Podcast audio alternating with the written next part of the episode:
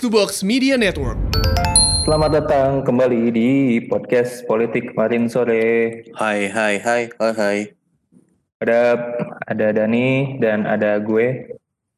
Halo Ave. Halo Dani. Apa kabar Dan?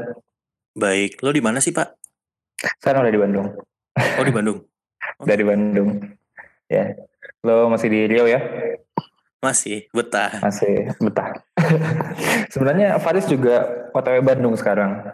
Jadi dia tidak bisa kita ajakin ngobrol soalnya dia lagi di travel ya. Ya, lagi ngobrol sama Hmm. supir nih. Kayak jam segini mak. Oke, Ya. lanjut.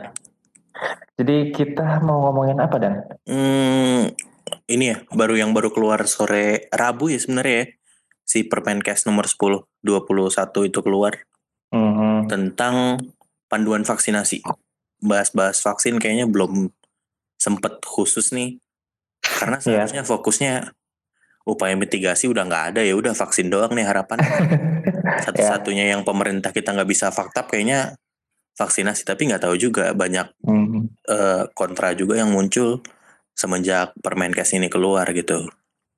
Ya, Hmm. jadi sebenarnya dari di awal pekan ini tuh di pekan pekan ini tuh berita soal vaksinasi itu lumayan banyak ya berseliweran. Em, Ya. Salah satunya adalah tahanan KPK yang ternyata sudah diberikan vaksin COVID-19. Lalu baru baru kalau nggak salah baru pagi ini eh, itu muncul kabar juga kalau em, DPR dan keluarganya DP, DPR dan anggota keluarga anggota DPR dan anggota keluarga DPR anggota keluarga anggota DPR itu em, DPR sekeluarga ribet ya amat. DPR keluarga itu em, me- mereka itu melakukan vaksinasi tertutup di gedung DPR. Jadi em, baru baru ketahuan tuh itu kalau nggak salah pagi ini, pagi ini atau siang ini lah. Lah, ya inilah responnya ya sudah pasti outrage lah gitu. Kok ini nakes belum semua, orang-orang lansia juga belum semua, tapi kemudian kenapa yang diprioritaskan itu orang-orang seperti ini kan gitu. Jadi em, ini udah ada nih eh, responnya dari Ketua KPK. Katanya memang em,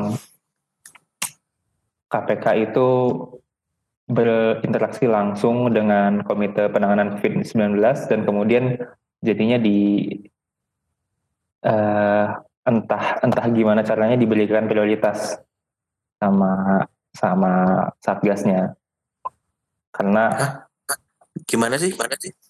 Ini tuh inisiatif siapa? KPK atau inisiatif KPK dan dan salah satu tahanan yang sudah mengikuti vaksinasi COVID itu Pak Juliari Batubara yang kemarin jadi tersangka kasus bansos. wow? Ini ini fuck up on a on a different level gitu. Kayak banyak banget banyak banget level fuck up-nya gitu loh.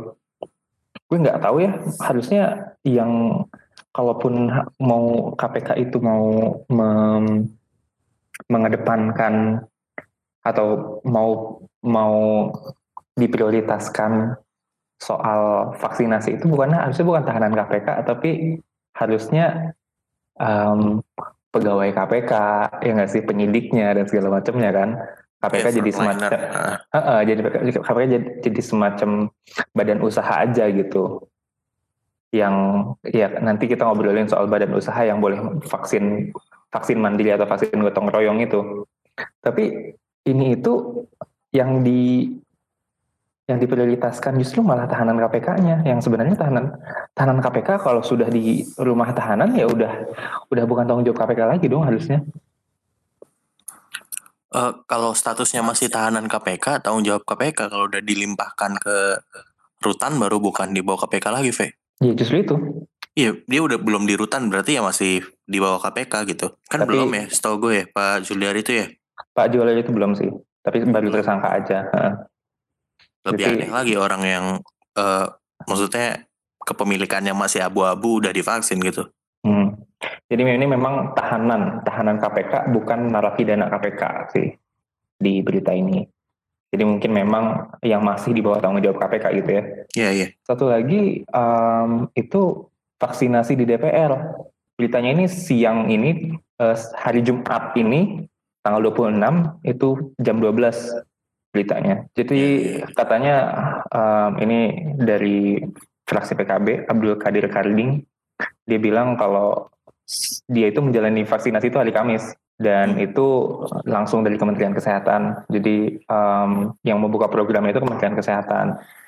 Tapi di vaksinnya itu di gedung DPR dan ini katanya sengaja tidak dibuka ke media karena ya mungkin kalau kalau udah dibuka ke media mungkin narasinya nggak atau mungkin nggak bisa di ini ya nggak bisa dikontrol tapi kemudian akhirnya sudah terbuka kalau kayak gini malah lebih parah iya sih bener maksudnya gue gue gue di gue di posisi di mana sudah mewajarkan mereka akan divaksin duluan sih. Gue tahu mereka hmm. akan duluan gitu. E, mau dicari pembelaannya supaya mereka ikut daftar prioritas juga kayaknya akan jadi long lasting debate gitu. Percuma lah, hmm. biarlah mereka duluan. E, keputusan buat nutup nutupinnya ini yang gue bingung kenapa gitu.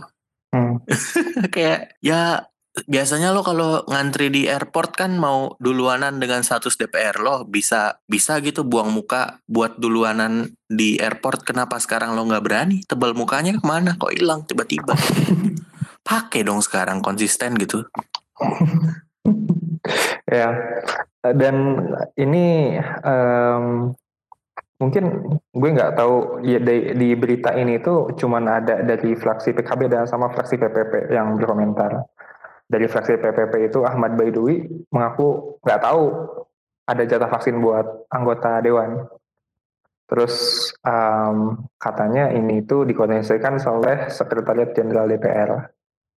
Jadi ini memang dari kayaknya kerjasamanya Kemenkes sama Sekjen apa Kesekjenan DPR. V, ini tuh DPRD bakal dapat juga apa DPR pusat doang ya? Kayaknya sih pada titik ini baru DPR doang sih DPR pusat gue nggak tahu DPRD oh karena belum di belum -uh. belum penyalurannya belum ini juga kali ya ke daerah uh -uh. ya oke oke nah, tapi memang memang memang ini sangat mencurigakan sekali ya apa diam-diam seperti ini jadinya kita yeah, memang yeah.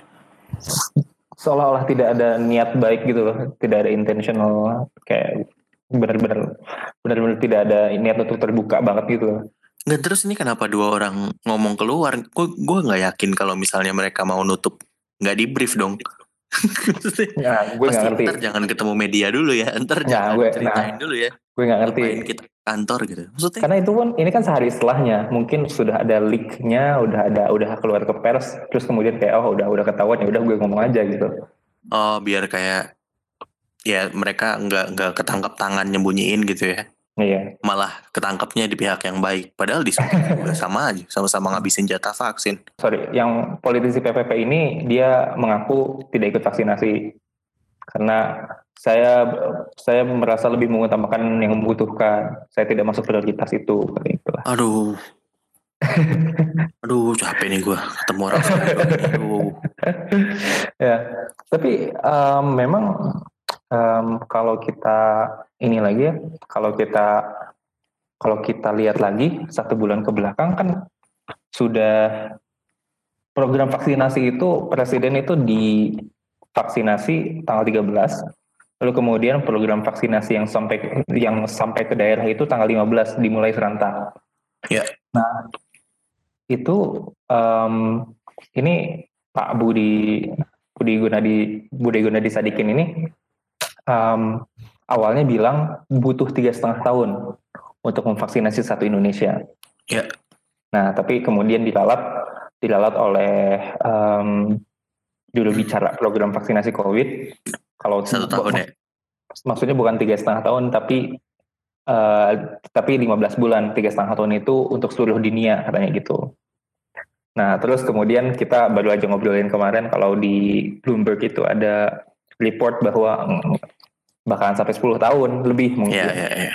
Untuk kemudian Indonesia bisa 100% herd immunity. Eh, waktu itu berapa ya? 70% ya herd immunity. 70 sampai 85. 70 sampai 80%. Tapi emang nah, Bloomberg itu datanya kasar banget sih karena uh, mereka nggak nggak nggak nyertain peningkatan dosis vaksinasi kita kan. Hmm. 60 ribu itu Yeah. kan di awal-awal gitu Ya, maksudnya. heeh.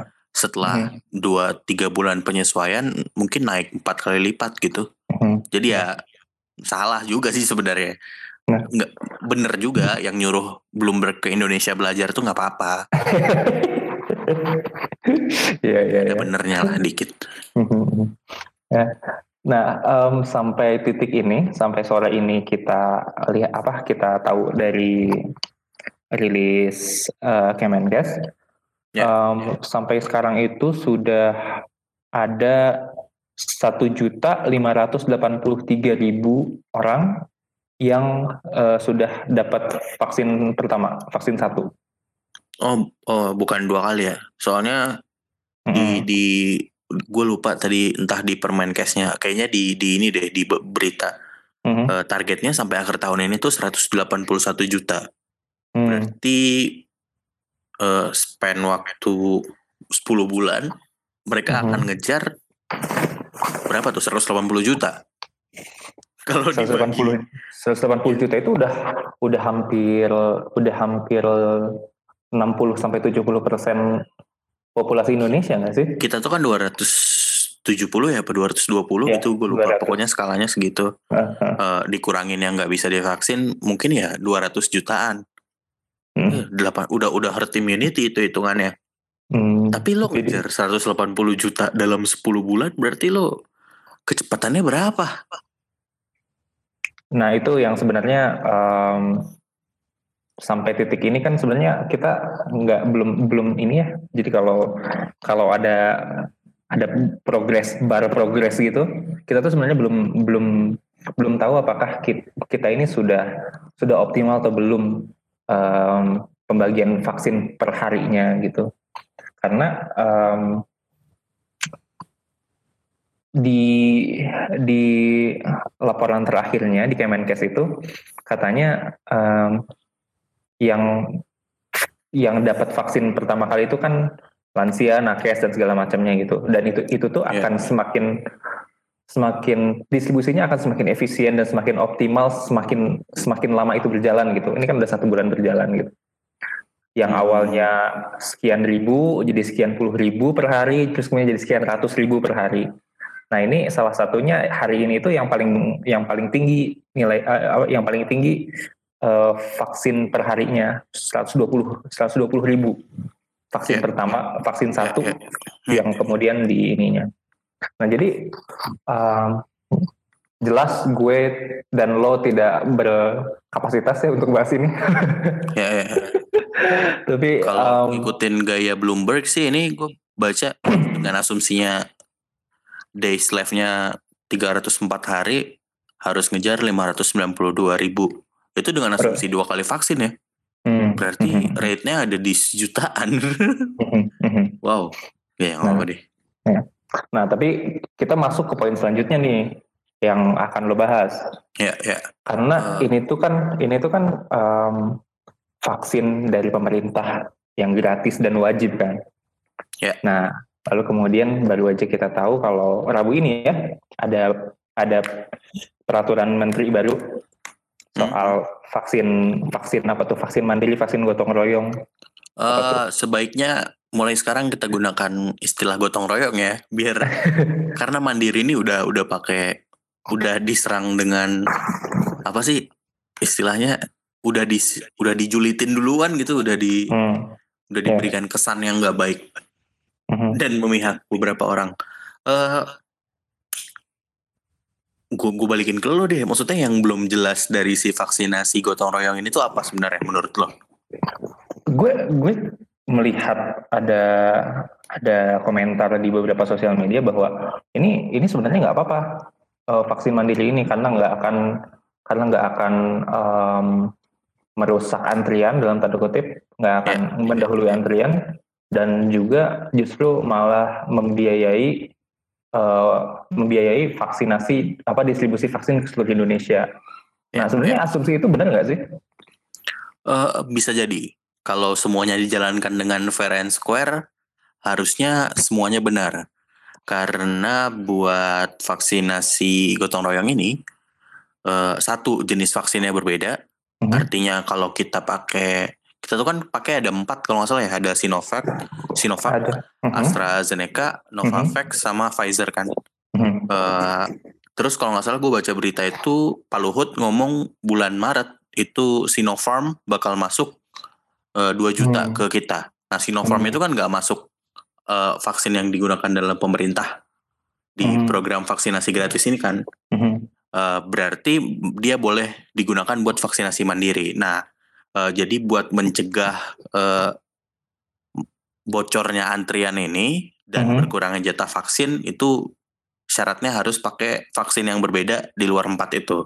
Hmm. Eh, berarti hanya orang berduit dong yang bisa dapat. Eh, mengakalinya gimana? Pemerintah ngakalinnya dengan yang bayar itu pemer- eh, perusahaan semuanya. Jadi yang ngajuin data karyawannya itu perusahaan, Hmm. datanya nanti disinkronkan, dilihat di urutan, ntar disingkirkan tuh mana yang udah divaksinasi duluan. Hmm. Jadi mempersingkat eh, jalan vaksinasi kita. Terus Hmm. tadi anggapannya membia kalau membiayai mungkin bisa membiayai karena pasti di ada ngambil margin untuk impornya kan. Karena untuk impor vaksin yang berbeda itu harus dilakukan melalui Bio Farma. Bio Farma yang mendistribusikan ke vaskesnya. Jadi eh, kalau mau dianggap sistem subsidi silang, mungkin nggak nggak seluruhnya bisa menutupi ya, karena nggak tahu juga berapa perusahaan yang bakal pakai jalan ini. Tapi di samping ada di samping ada vaksin gotong royong ini, prinsipnya seharusnya dari APBN itu akan ada anggaran untuk memvaksinasi semua warga Indonesia kan? Ya betul. Harusnya nggak nggak jadi appeal gitu kalau itu jadi program subsidi silang kayak gitu karena seharusnya in principle negara menjamin itu semua. Ya, duitnya udah dianggarkan untuk itu kan harusnya. Mhm, Iya. Eh, ya mungkin bisa ada perdebatan nanti balik ke Silpa dan lain-lain lah. Apakah kemudian dengan adanya program ini, program yang gotong royong ini kemudian bisa diperluas dengan seolah-olah dibuka keran baru gitu mungkin. Jadi kemudian rate-nya eh, rate-nya jadinya makin makin cepet gitu. Iya pasti pasti akan naik rate-nya kan, karena satu mereka nggak boleh pakai vaskes pemerintah karena vaskes pemerintah bakal difokuskan buat vaksinasi program kan yang gratis. Mhm, mhm, mereka harus cari vaskes sendiri, mereka biayai sendiri. Jadi sudah pasti itu mengam- kayak ngambil tanggung jawab pemerintah sebagian gitu mhm. dengan nggak tahu. Gua, nah ini yang gue bingung gitu hitung hitungannya, Ve. Imbalannya mereka karyawan akan masuk lebih cepat kali ya. Tapi Hmm, apakah itu sebanding? Nah itu mungkin yang harus karena menyusun program ini pemerintah harus mikirin ini tawaran yang appealing buat perusahaan kan. Jangan sampai Mhm. malah jadi sepi peminat kayak ini kemarin apa yang pajak itu, yang Apa? pemutihan pajak Oh iya. apa namanya? itu kan Tax, sepi. tax amnesty tax. Tax Tax amnesty kan sepi. Heeh. Hmm, Jauh di bawah target. Pemerintahnya Mhm. nyusunnya padahal dengan cita-cita yang mulia dan target yang tinggi tapi Nih, ternyata nggak nambah apa-apa gitu. anggaran sosialisasinya juga banyak itu kayaknya. Ya benar. Eh, sebenarnya perdebatannya sudah bergeser dari situ ke orang-orang yang harusnya dapat vaksinasi gotong royong ini, V. Karena banyak yang takut eh, kan itu perusahaan mendaftarkan Mhm. banyak nama-nama yang masuknya tiba-tiba masuk jadi karyawan perusahaan itu gitu Ah, demi dapat jatah vaksinasi. balik Nah, lagi ke balik lagi ke Iya, iya. administrasi ya. balik lagi ke administrasi tapi menurut gue perdebatannya nggak nggak gitu penting ya karena meskipun dia ngambil vaksinasi mandiri yang dirugikan nggak ada gitu maksudnya jatah vaksin gratisnya tetap Mhm. malah antrian lo mungkin bisa tertolong karena yang berduit Mhm. kan mungkin lebih tua dan lebih potensial ya terkena penyakit dan lain-lain jadi lo mungkin naik di list antrian prioritas gitu nggak ada yang dirugikan sih menurut gue mau Jadi- masukin nama orang banyak-banyak juga harusnya Mhm. hanya akan menolong si yang gratis gitu Mhm. Jadinya harusnya nggak ada yang shaming itu menurut lo. sama kayak posisi gue di DPR tadi maksudnya gue udah masalah akses itu memang gimana pun nggak akan pernah equal menurut gue Mhm. Jadi yang bisa hands on ke vaksin terlebih dahulu ya hands on aja secepat-cepatnya menurut gua. Karena kayak beberapa episode yang lalu gue bilang yang lebih penting sekarang menurut gua adalah lebih cepat yang udah tervaksin dibanding siapa yang udah tervaksin gitu loh. mau nggak Hmm. sesuai prioritas sebenarnya kalau menurut gue tapi dua tiga kali lipat bisa meningkatkan rate yang tervaksin ya jalan aja sih menurut gue Hmm. gue Ya, ya. nggak ngeliat itu sebagai masalah kalau lo gimana Ya jadi memang problemnya hanya di apakah itu mengganggu antrian aja kan sebenarnya. iya iya Dan apakah dan apakah kemudian pemerintah kita cukup cukup bisa berfokus untuk melakukan keduanya gitu. Cukup bisa cukup bisa membagi membagi-bagi itu untuk membagi-bagi tugas ini untuk melakukan mungkin- keduanya. dalam hal ini mungkin skupnya akan dikecilkan ke Bio Farma ya karena pemerintah Mhm. itu fokusnya di eh, vaksinasi yang doang pemerintah Kemen- tangan nih soal Kemenkes itu yang program vaksinasi yang untuk semuanya ya. Ya eh, Mhm. Kemenkes itu cuma netapin tarif doang kalau ntar tarif vaskes nggak boleh lebih dari misalnya 20.000 ribu atau 75.000 ribu per orang ya sekali suntik gitu Mhm. dia cuma sebatas kontrol itu doang sisanya itu yang jalanin Bio Farma sama perusahaan gitu Ya, ya. Ya, Jadi ya harusnya nggak ada masalah menurut gua yang yang yang kemudian agak-agak bikin apa netizen eh, julid mungkin ya mungkin karena em, justru orang-orang yang di- dipandang bisa untuk mandiri ini sudah dapat kuota duluan di yang program vaksinasi pemerintah seperti Ya. yang DPR tadi misalnya atau seperti yang ya, ya. mungkin kita eh, ada beberapa apa ada beberapa tuduhan ya dalam tanda kutip kalau kemudian yang kemudian yang akan dapat vaksinasi awal di program itu ya yang yang dari kalangan menengah ke atas gitu loh padahal mereka bisa ini mandiri gitu which sebenarnya em, kalau pada kalau asumsinya kita semua bisa dapat vaksin dan sesuai target 180 juta di akhir tahun, menurut gue sebenarnya um, it's not a big problem, cuman ya ya small problem, cuman ya asalkan prinsipnya itu ter- terjaga aja sih ya ya, menurut ya. gue. Uh, dan tapi sebenarnya um, Sino- vaksin-vaksin yang yang akan didistribusikan secara gotong royong ini, yang tanda kutip Hmm, tadi, hmm, hmm. itu Sinopharm, berarti apalagi yang bukan Modena ya, Modena ada Moderna, ada Moderna. Janssen, Sputnik punya Rusia. Mhm, Sputnik. Itu tuh sebenarnya bukan yang tahu gue dari gue baca-baca artikel selama ini, yang bagus grade-nya ya, yang bagus Ya. efficacy rate-nya itu kan sebenarnya Pfizer sama AstraZeneca kan, dan Moderna, Moderna. Sinovac itu yang masih 65% itu. Yang Sinopharm itu justru yang bermasalah loh sebenarnya. Ya. Yang Sinopharm itu yang um, dari pemerintah Cina yang Ya. kemudian di testing di Taiwan dan kemudian efficacy rate-nya sangat-sangat tidak bagus gitu. Nah justru akan akan problematik nggak sih justru eh, kalau kemudian yang yang berbayar ini justru kualitasnya nggak lebih baik daripada yang daripada yang gratis dari pemerintah. Eh, itulah kenapa menurut gue di awal narasinya digeser ya sama pemerintah. Maksudnya jangan perhatiin vaksinnya apa gitu. Hmm. Yang penting semuanya tervaksin lebih dahulu. Eh gue nggak ngerti hitung-hitungan efficacy rate-nya karena eh, ada yang protes juga itu kalau nggak salah Sinovac juga protes sama angka yang dikeluarkan Dari BPOM. itu. heeh. Karena Dari BPOM ya.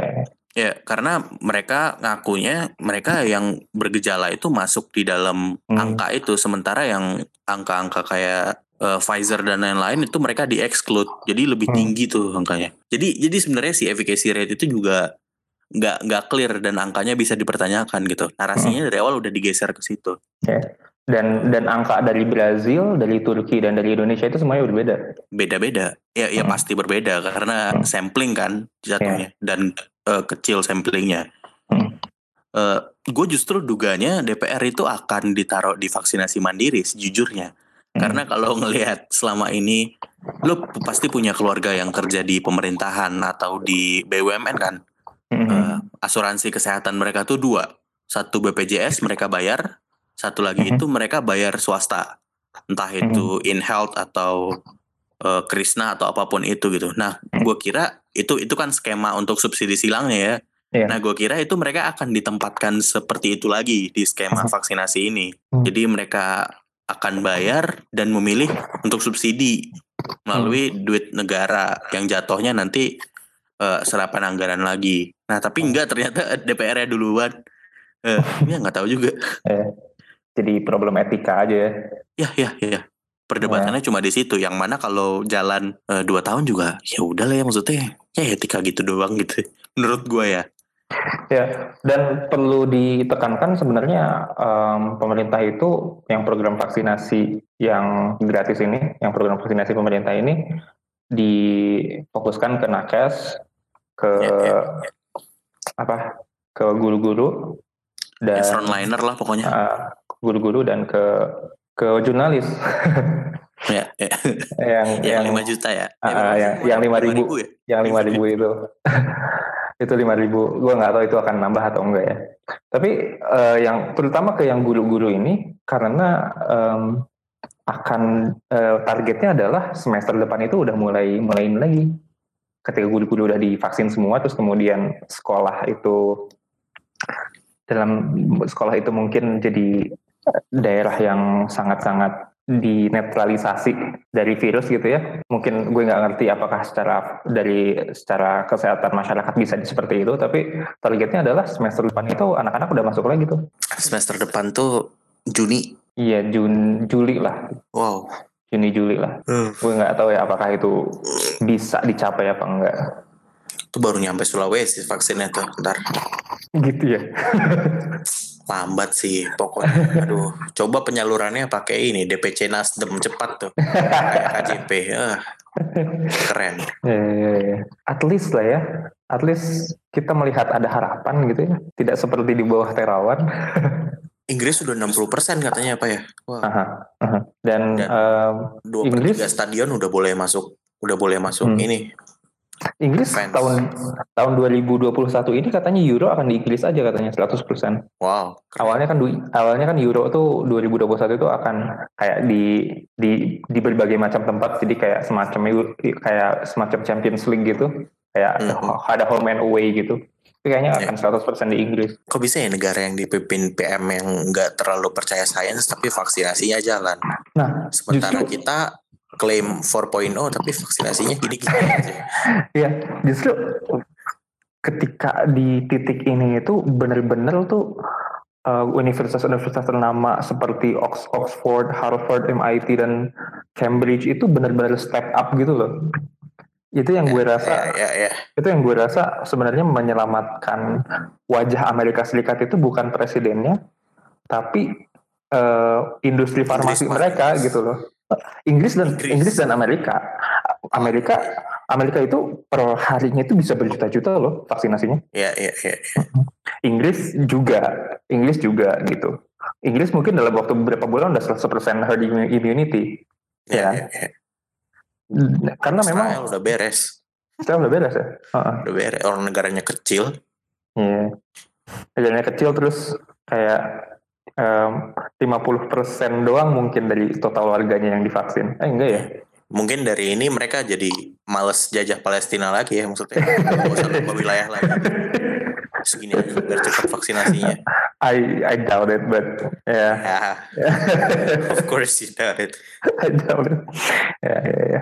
Setidaknya ada ada harapan lah ya. Tapi ya 180 juta eh, percaya gak percaya lah ya. Percaya nggak percaya. Memang harus di harus dikawal terus. Eh, Ya, kayak dan dongengin pemabuk nanti ninggal masuk surga nih. Maksudnya bisa sih Pak masuk surga tapi jauh deh kayaknya. Iya gimana deh. ya gitu. Ya gue sebagai seorang apa ya, seorang calon orang tua gitu ya. Waduh. sangat-sangat sangat-sangat mengharapkan ini cepet-cepet selesai lah gitu Ya, ya. vaksinasi ini. Tapi bayi itu paling rentan atau gimana sih sebenarnya? Em, nggak ada studinya sebenarnya. Yang yang rentan itu ibu hamil. Hmm, hmm, hmm. Yang itu ibu hamil. Berarti ini istri lo 24/7 pakai APD ya? Oh enggak, ya enggak juga sih. Juga ya. Cuman em, gue sangat-sangat hati-hati untuk kalau harus keluar itu bener-bener. Istri gue juga orangnya sangat-sangat sangat-sangat apa ya? Sangat-sangat OCD dalam arti gue kalau ke mana-mana harus cuci tangan, harus pakai masker dan segala macam selalu, selalu dia ngetin buat, buat gue yang ngetin gitu loh. Jadi ya ya hope for the best aja. Ya, jadi itu sih paling seputar vaksinasi gotong royong. Ya. Mari tinggalkan kata mandiri sih menurut gua. Udah Iya. udah dipakai sentimen yang negatif duluan soalnya. Hmm. Ada lagi, Ve? which which sebenarnya gotong royongnya juga nggak gotong royong nggak sih dan balik lagi Hmm. apakah apakah yang apakah yang ini itu akan kemudian bantu mensubsidi secara langsung kan secara prinsipnya enggak Secara prinsip sih enggak, tapi iya adalah duit margin di Bio Farma yang mana nggak tahu juga buat apa ya. iya Heeh. Ya, mungkin semoga itu cepat-cepat diperjelas juga aja deh Se- sehingga nggak nggak bingung gitu masyarakat kemudian harus ber- bersikap seperti apa ya, sekarang masih banyak sekali yang nggak satu suara ada nggak satu narasi ini di di di media itu nggak satu narasi soal ini gitu. Eh susah pak sekarang. Ini lagi lagi ada penurunan tren make influencer lo tau nggak? oh iya ya Karena sekarang eh, engagement rate dilihat di Instagram itu rata-rata di bawah satu persen. Eh, Nah. Jadi sudah mulai tidak ada interaksi antara Hmm. yang pakai dan yang melihat ads. Jadi ini begitu bingung nih pemerintah mau hire siapa sekarang kok gue seneng ya Luas. kok gue seneng soalnya dari kemarin yang kan gue jadi netizen julid udahlah udah lanjut lanjut Ya Pak, Eh, itu bareng, bareng COD ya kalau nggak salah ya. Eh, yap Soal buzzer yap, yap. dan influencer. Eh, Ya. Saksikan aja itu nanti entah kapan sih itu kayaknya di channel COD. Eh, Hmm. Yang di channel PKS nanti tengah pekan kita akan collab soal banjir Jakarta. Apa-apa yang bisa didebatkan soal banjir DKI Jakarta. Ya. tunggu tunggu pekan depan ya Tunggu tanggal mainnya. Eh, itu aja ya, V episode Iya, kali ini. oke Em, jangan lupa eh, eh jangan lupa apa udah ya nggak usah follow lah. udah udah udah udah ya Terima kasih sudah mendengarkan. Sampai jumpa di episode-episode kita selanjutnya. bye thank you udah dengerin